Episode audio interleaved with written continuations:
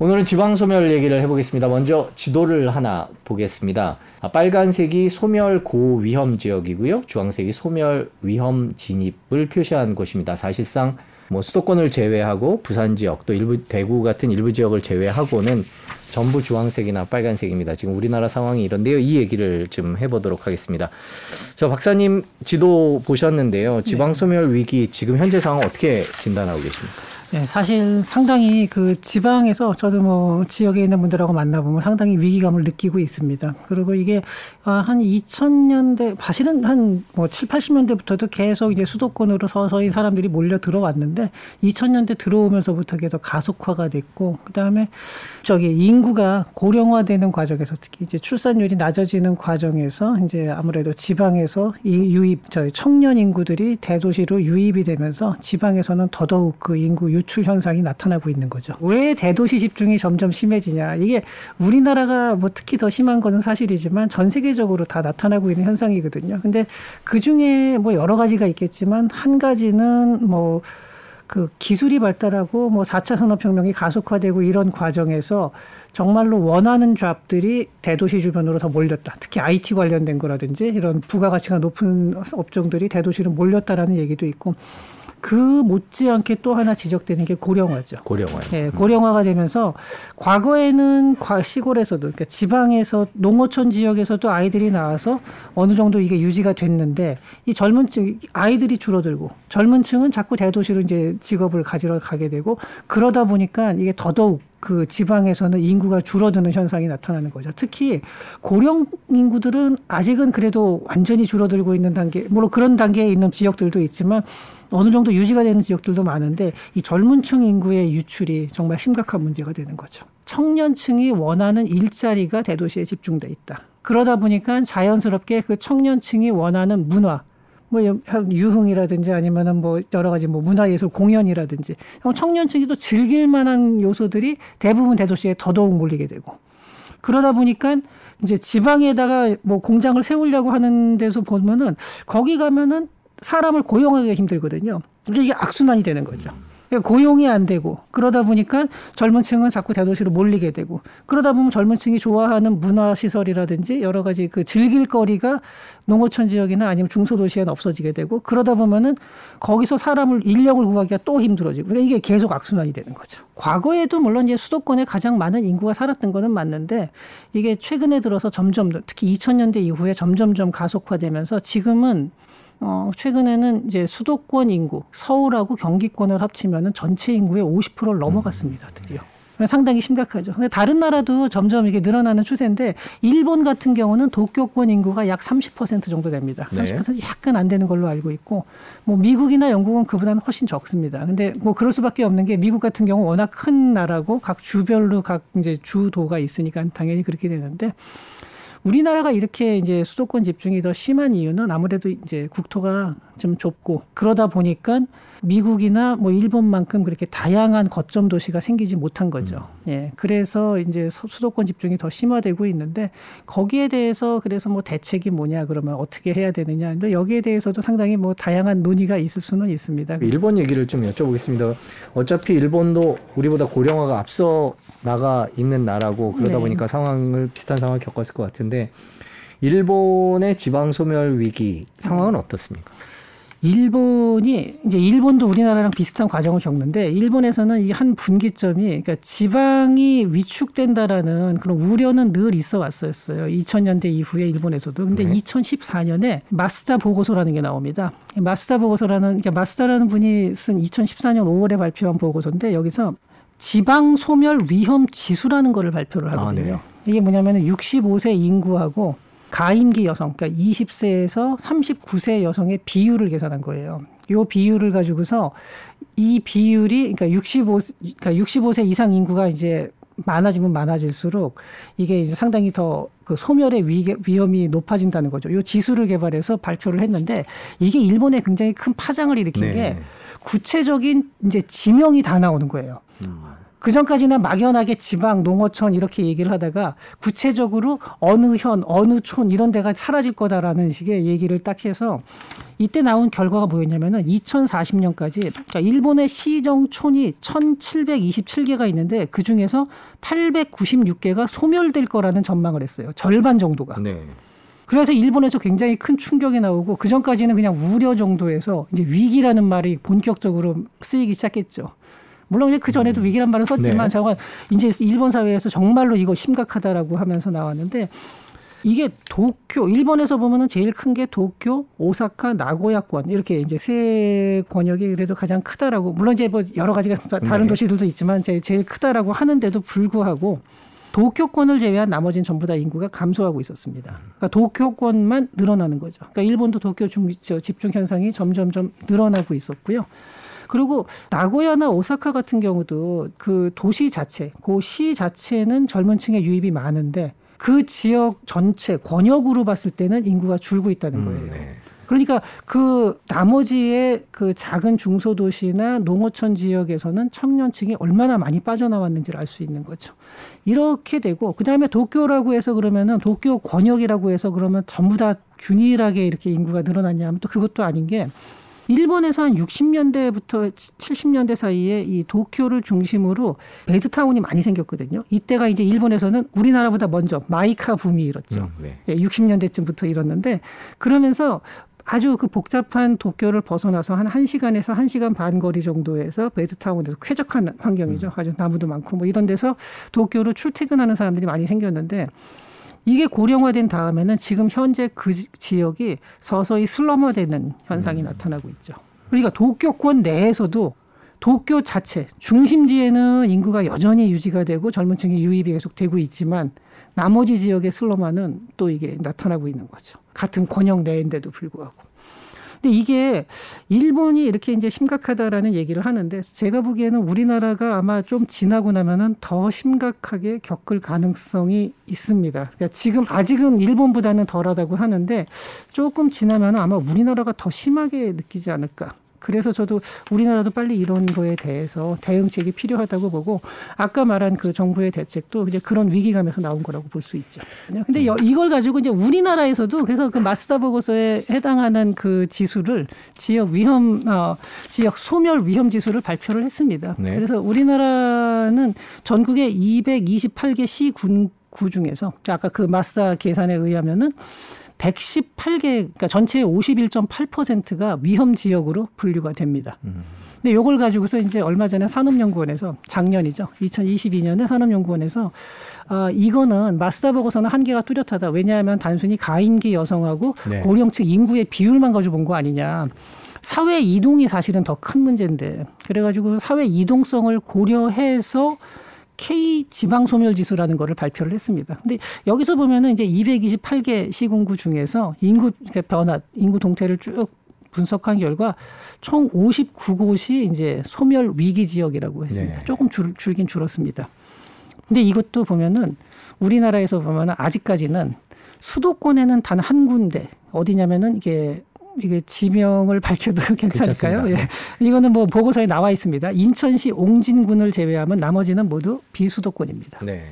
그러니까 그 전남이 13곳, 강원이 10곳, 경북이 9곳 뭐 이런 식으로 돼 있는데 이, 이 이런 식으로 우리나라도 이제 소멸 위험 지역이 상당히 많이 나오고 있고 제 생각에는 아마 지금 상태보다 일본보다 우리나라가 더 좀 빠른 속도로 더 심각하게 이런 소멸 위기를 겪을 가능성이 높습니다. 그, 그 마스터 보고서에 보면 도쿄, 오사카 네. 이런 지역도 대- 중심권을 제외하고 나머지는 인구가 감소하거나 네. 뭐 이런 위험이 있었다 그러겠는데 우리나라는 아직은 그 단계는 아니지만 곧 그렇게 갈 거다 이렇게 보고 어, 계십니까? 그렇죠. 예, 저는 그럴 가능성이 그러니까 그게 행정 구역별로는 나타나지 않을 수 있어도 그 지역에 사는 사람들이 보기에 저쪽 단지에는 많이 비었다라든지 뭐 이런 식으로도 음. 나타날 수는 있죠. 당장은 아니지만 좀 시간이 걸리겠지만 그런 것이 나타날 수 있고 자, 그럼 수도권 주변의 베드타운 같은 경우가 약간 그러니까 생활 기반은 완전히 서울에 두고 네.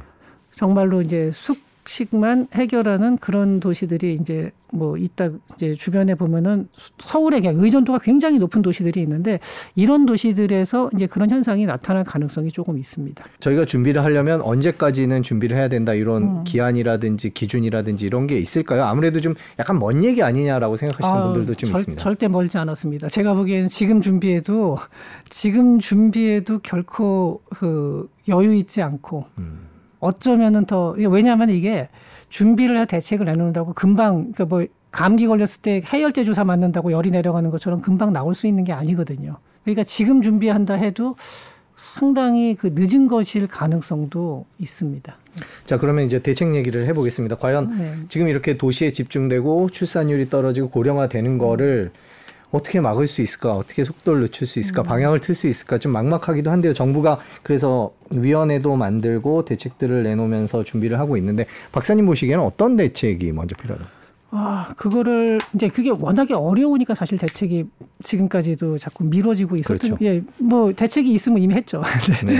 그만큼 어렵다는 얘기인데 어, 일단 완전히 저는 막는 건 어렵다고 봅니다. 현실적으로 그건 좀 그러니까 인구가 특히 청년 인구는 많이 줄어 있고 그게 단기간에 반등이 크게 될 리는 없기 그렇죠. 때문에 예, 네. 이게 완전히 막기는 어려운데 그래도 이걸 좀 완화를 하고 어떻게 대책을 세운다 그러면은 저는 그 이 지방을 좀 아까 말씀드린 대로 그 지방에 있는 거점 도시를 중심으로 좀 재구조화해야 되는 게 아닌가. 그러니까 228개의 시군구를 전부 다 유지하려고 한다 그러면은 저는 그건 좀 어려울 거라고 봅니다. 이 일본도 상당히 많이 그 촌단위는 통폐합을 했거든요. 우리나라도 그 이게 참 어려운 문제인데 왜 지방에 가면은 그러면은 어떤 특정 군을 통합을 한다. 군수가 두 명에서 한 명으로 줄어들고 군에서 일하는 사람들도 많이 구조조정이 돼야 되고 그뿐만 아니라 사, 많은 행정 인력들이 있죠. 뭐 소방서, 경찰서, 우체국 뭐 많이 있고 농협 뭐 이런 것도 그러니까 준 공공기관들 뭐 이런 데들이 쭉 있는데 과연 그 사람들의 반발을 어느 정도로 음. 잘 막아가면서 이걸 할 수 있느냐. 뭐 이런 이, 이런 게 어려운 거죠 사실 지방에서 하기가. 근데 어쨌든 저는 228개를 다 유지한다는 거는 좀 현실적이지 못하다고 생각합니다. 이거는 제가 이게 좋다라는 제 어떤 주장이 아니라 그냥 객관적으로 봤을 때 그게 과연 가능하겠냐 현실성이 있는 거냐 그러니까 여기서 이제 오해를 하지 말아 주시길 음, 제발 좀 오해 좀 안 해줬으면 하는 게 제가 그걸 원한다는 뜻이 절대 아닙니다. 다만 그걸 현실적으로 우리가 228개를 다 유지하기는 어렵다. 제 얘기는 그거고 그러고 그러면서 지방의 거점 도시를 중심으로 할 때 뭉쳐놨을 때 오히려 더 시너지가 나오는 거죠. 예컨대 제가 어느 지방에 갔을 때 그 지역의 국립대학인데 그 국립대학이 원래 도심에 있었던 거를 학교를 더 확장하고 넓힌다 그러면서 그 외곽으로 옮겼어요. 옮기면서 학교 시설도 좋아지고 굉장히 좋아졌는데 논바닥에 지어놓은 거예요. 앞에 학교 앞에 편의점도 없고 식당 하나 없어요. 자, 그 다음에 뭐 문화시설을 짓는다 그러는데 그 문화시설도 보면은 그 지역 안배 차원에서 정말로 교통이 불편한 그 좀 약간 낙후된 지역에다가 그, 그 지역 내에서도 더 낙후된 지역에다 지어놨는데 이런 식으로 하게 되면은 사실은 그게 더 뭐야 이제 경쟁력이 떨어지게 되거든요. 그래서 지방에서도 과감하게 이렇게 좀 뭉쳐서 그 안에서 그러니까 좀 즐길 수 있는 거리도 그렇잖아요. 사람들이 많이 모여 있어야지 더 또 다른 중심지가 형성이 되는 거고 또 그런 식으로 해야지 젊은 층이 그나마 조금이라도 덜 떠나게 되고 그래야지 지방의 인력난도 해소가 될 수가 좀 완화가 되는 거죠. 해소까지는 아니더라도 이런 식으로 하면서 지방도 좀 거점 도시를 중심으로 이렇게 중심지를 좀 만드는 형태로 그게 이제 지방의 경쟁력을 살리는 길이고 그런 식으로 해야지 지방에서도 이제 뭐 기업이 들어오더라도 인력난을 좀 덜 겪게 되고 뭐 이렇게 되는 거죠. 그러니까 포기할 곳은 포기해야 네. 되는 사실 말씀인 것 같아요. 예, 이제 이런 얘기 자체를 하면은 아마 또 어떻게 이제 반대하는 분들도 상당히 많을 거예요. 뭐 포기하는 거를 그러면 누가 결정하느냐. 그리고 그런 식의 이제 다 같이 그래도 공존을 하고 균형 발전을 해야지 왜 땅을 갖다가 비워두는 땅을 만드냐 인위적으로 뭐 이런 식으로 이제 비난하시는 분들도 있을 수는 있는데 저는 현실적으로 그렇게 하다 보면 다 같이 결국 공멸하는 거 아닌가. 그래서 좀 음. 이제 지방에서도 지금 선택과 집중을 해야 되는 것이 아닐까 하는 생각이 듭니다. 일본도 이런 고민을 똑같이 했을 것 아, 같습니다. 그럼요. 일본도 네. 포기하는 곳이 있었을 것 같아요. 아, 어떤 많았죠. 과정을 거쳐서 어떻게 진행이 됐나요? 그래서 저도 그 일본 사례를 많이 봤는데 그게 이 보고서가 나오는 거를 쭉 보면은 구체적으로 어떻게 설득했고 뭐 이런 과정들이 잘 안 나오는데 일본도 그래서 한다 한다 하면서 내부의 반발 때문에 잘 못하다가 나중에는 인구가 정말 없어지고 거기에 인구가 이제 몇 명 안 남, 정말로 나이 드신 분들 몇 분 안 남았을 때 그때 가서 촌 단위를 갖다가 통합하는 일들이 좀 벌어졌죠. 실제로 그렇게 통합하고 거점 도시를 만들었을 네. 때 어느 정도 효과가 있었다라는 그런 연구 결과도 좀 있나요? 그게 이제 그 오래되지 않아 가지고 아직까지는 그런 그 결과들이 나오지를 않고 제가 이 마스터 리포트 이후에 일본에서 그래서 지방 창생이라는 그 말을 써요. 그래서 정, 일본 정부에서 아주 대대적으로 지방을 살리기 위해서 많은 돈을 투입을 하고 또 지방 도시 간의 네트워크를 구성을 하고 지방에 일자리를 만들고 기업을 유치하고 이런 이제 그리고 지방 인재 육성 뭐 이거 굉장히 많은 그 지원을 하고 있는데 그게 시작한 게 그러니까 2014년에 마스터 리포트가 나온 이후거든요. 그러니까 아직은 좀 그 효과가 다 나오기까지는 충분한 시간이 지나지는 않았습니다. 원래 이런 거는 뭐 10년이나 지났는데 왜 아직도 뭐 짧다 그러냐 그러는데 원래 이런 일들은 이 타임 스팬이 굉장히 깁니다. 네. 예, 그래서 그리고 일본 정부에서 아직까지 이제 그 얼마나 성공적이었는지 이 평가에 대한 보고서를 제가 찾아봤는데 안 나온 걸로 봐서는 음, 아직은 조금 한계가 있는 것 같긴 합니다. 그래서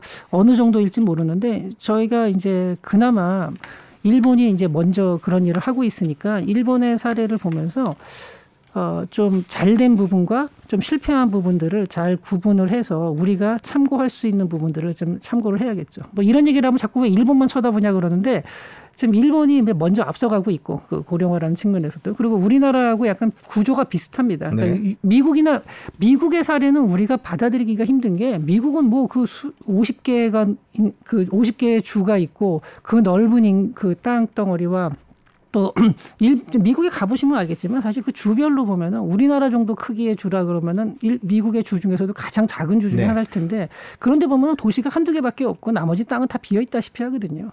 예, 그런 거를 보고서 우리가 뭐 참고를 얻기는 조금 어렵고 참 그 시사점을 얻기는. 근데, 근데 일본 사례가 우리한테는 이제 많이 도움이 되고서 이제 그 사례를 좀 분석을 하고 일본의 그 지방 창생이 아직까지는 그렇게 획기적인 결과를 내지는 못하고 있는 걸로 보이지만 한번 이제 일본에서 썼던 정책들을 우리도 검토를 하면서 이게 과연 우리한테 얼마나 맞을 수 있는지 일본 정책이라고 또 다 우리가 쓸 수 있는 건 아니거든요. 그러니까 이런 거를 좀 다양하게 좀 봐야 될 겁니다. 그리고 실제로 어, 정, 종합적인 평가는 아니지만 몇몇 시, 그러니까 시나 아니면 촌 단위에서 뭐 지역 그 산업을 잘 이제 육성을 하고 그걸 관광 상품화 한다든지 뭐 이런 식으로 하면서 성공적으로 다시 좀 활발해지는 그런 도시들도 나타나고는 있습니다. 뭐 거기에 대해서 뭐 어떤 사람들은 다른 도시에 있는 사람들을 그쪽으로 끌어온 거 아니냐 또 이렇게 말하는 사람들도 있 기는 한데 뭐 그런 비판도 있는데 어찌됐든 그런 식으로 지방에서 그 소규모지만 이렇게 활성화되는 도시들이 몇 군데가 나오고 있다는 거는 그 지역을 중심으로 다시 수, 뭉치면서 거기에 또 젊은 인구들이 이제 유입될 수도 있는 거니까요. 근데 그런 거는 좀 우리가 많이 좀 그 참고를 해야 될 겁니다. 네, 지금 산업연구원에 계시니까 네. 그 관련된 자료나 지수나 이런 것들을 보셨는데 지금 우리나라 상황은 일본을 빠르게 쫓아가고 있는 건 맞습니까? 거의 그렇습니다. 예. 음. 우리가 어떻게 속도는 더 빠릅니다. 그러니까 진행 정도는 일본이 빠르지만 네. 따라가는 속도, 고령화되는 속도도 우리가 더 빠르고 사실은 일본이 고령화로 인해서 겪었던 어려움을 우리나라는 아직 거기까지는 안 갔지만 지금 상황을 보면 속도를 보면은 오히려 일본보다 더 심해질 가능성도 있습니다. 음, 그렇군요. 정부가 지방시대위원회 라는 것을 만들어서 여러 가지 대책들을 내놨는데 네. 뭐 계속 보셨을 겁니다. 그 보시면서 뭐 어떤 생각을 하셨고 어떤 게 필요하다고 생각하시는지 물론 이제 막 네. 출범을 했기 때문에 앞으로 해야 할 일이 훨씬 많습니다만은 그 위원회에서 뭐 세운 큰 방향 자체는 사실은 뭐 대체로 무난하고 또 일반적으로 생각할 수 있는 그 바람직한 방향이라고 볼 수는 있습니다. 근데 이제 거기서 앞으로 이제 구체적으로 어떻게 하느냐가 더 중요한 건데 지금 이제 그 정부 차원의 위원회라는 게 지방에서 해결하지 못하는 다양한 그러니까 지방에서 사실 지방 자율로 해야 될 문제가 있고 또 지방에서 해결하기 어려운 그러니까 지방에서 얽혀 있는 굉장히 그 이해관계가 굉장히 심하게 얽혀 있는 데가 많거든요. 근데 그런 경우에는 또 중앙 정부 차원에서 어느 정도 도움을 주고 또 재원을 뭐 지원을 해줄 수도 있고 뭐 아까 말한 식으로 통합을 한다든지 뭐 이럴 경우에 관련 거기에서 걸려 있는 지역 내의 이권 문제나 이런 거를 자체적으로 해결하기 어려울 때도 있습니다. 이제 그럴 때는 또 중앙 정부 차원에서 좀 해결책을 제시하고 하고 거기에 대해서 도움을 준다든지 뭐 이런 식으로 지방하고 중앙 정부하고 협력 체계를 만들어 나간다는 측면에서는 저는 꼭 필요한 일이라고 생각은 합니다. 근데 지금까지 뭐 지자체에서 제일 저는 그 지자체에서 생각하는 게 이게 기업이 들어와서 경기가 활성화되면은 당연히 청년 인구도 몰리고 그쪽의 인구가 이제 그 지방이 살아날 수가 있는데 지금 지자체에서 하는 거를 보고 있으면은 뭐 경제 지역 경제 활성화를 위해서 뭐 무슨 산업을 육성하겠다 무슨 산업을 육성하겠다 하는데 보고 있으면 그게 좀 특색이 없어요. 네. 예, 보면 전부 다 부가가치가 높다, 뭐 유망하다 그러면은 모든 지자체가 다 해요. 뭐 배터리, 뭐 AI, 뭐 바이오. 아니 그걸 모든 지자체에서 어떻게 다 합니까? 근데 이런 식으로 이렇게 다 이렇게 집어넣는 게 그분들이 그걸 몰라서가 아니라 그렇게 할 수밖에 없는 그 지방의 정치 구조가 또 있습니다. 음. 네, 그런 그런 부분들을 중앙하고 같이 중앙 정부하고 같이 이제 협의를 하면서 보다 합리적인 좀 해결책을 찾을 수 있도록 노력을 해야죠. 그러니까 앞으로 어떻게 해 나가느냐거든요. 그래서 앞으로 이제 이번에 그 위원회가 발족한 것도 이제 뭐 이제 막 시작이니까요. 조금 더 지켜봐야겠지만 저는 그래서 이 복잡하게 얽혀 있는 그 지방의 여러 가지 이권 문제라든지 그리고 또 이제 지방 스스로 해결하기 어려운 문제들. 아까도 보면은 효율적으로 결정한다기보다도 왜 근데 지자체장 같은 경우는 자신의 그 유권자들을 네. 생각하지 네. 않을 수가 없고 뭐 이런 문제들이 여러 가지 얽혀 있을 때 이거를 이제 어떤 식으로 잘 풀어 나가느냐는 앞으로 이제 운영하는 거를 좀 봐야 될 겁니다. 근데 뭐 그전에도 그 몰라서 못한 게 아니다. 뭐 다 이렇게 얘기를 하는데 그 몰라서 못한 게 아니니까 그러면은 앞으로도 안 하고 있을 수는 없는 거거든요. 음. 그러니까 계속 이제 추진을 하는데 그때하고는 좀 뭔가 다른 식으로 그 이해관계를 풀어 나갈 수 있는 좀 대책을 다 같이 뭐 생각을 해봐야겠죠. 근데 이거 너무 막연한 얘기긴 한데 그러니까 제가 아까 어렵다고 말씀드린 게 저도 거기에 대해서 뭐 이렇게 뚜렷한 솔루션이 없는 상태에서 하다 보니까 그, 예. 말씀해 주신 걸 듣다 보니까 일본도 결국 절박한 상황에 갔을 네. 때 움직였던 것 같거든요. 우리나라 네. 지금 상황도 그렇게 움직일 수 있는 절박한 정도까지 와 있지 않나라는 생각도 들어요. 네, 저도 사실 좀 그렇게 생각을 하는데 이제 이거는 이제 다른 분들도 정말 그 지방에 있는 분들도 그런 위기 의식을 갖다가 좀 더 느껴야 됩니다. 근데 그분들이 어느 정도로 느끼는지 잘 모르겠어요. 이게 일본에서도 그렇게 뒤늦게 하게 될 수밖에 없었던 이유가 그렇게 되지 않으면은 그런 이해조 관계 조정이 안 되거든요. 그 정도 상황이 오지 않으면 왜 시험 본다고 하지 않으면 공부 안 하는 거랑 똑같아요. 시험 어, 미리 미리 공부하는 사람이 몇십 뭐 물론 그런 친구들도 간혹 있는데 저는 그렇지는 못했거든요. 꼭 시험 닥쳐가지고 항상 시험 보기 직전까지 이렇게 책을 뒤져보는 사람이었으니까 저도 근데 근데 지금 우리나라도 지금 상황이 이렇게까지 왔으면은 저는 이미 지금 우리가 여유가 있는 상황은 아니라고 생각을 합니다. 지방 자체, 지방 도시 자체의 매력을 더 높여줘야 되는데 그 젊은이들이 더 가고 싶어 하게 되면은 일자리도 만들 뿐만 아니라 일자리 외에 젊은이들이 즐길 수 있는 청년층이 즐길 수 있는 문화적인 요소들도 같이 갖춰줘야 되거든요. 사회 인프라도 그렇고 이게 이제 선순환이 되기 위해서는 지방에서 과감하게 지금 아까 말씀드린 대로 좀 버릴 곳은 버리고 좀 집중할 곳은 집중하고 뭐 이런 식으로 하면서 그 지방 거점 도시들의 매력을 살리는 게 경쟁력을 높이는 것이 가장 중요하지 않나 생각합니다. 일단 저는 첫 번째는 모든 시군구를 다 살린다는 그 생각, 그걸 모두 모든 시군구를 다 배려해야 된다라는 생각은 금물이라는 것. 네. 근데 아마 그거는 그 위원장님도 아마 잘 아실 거라고 생각을 하고요.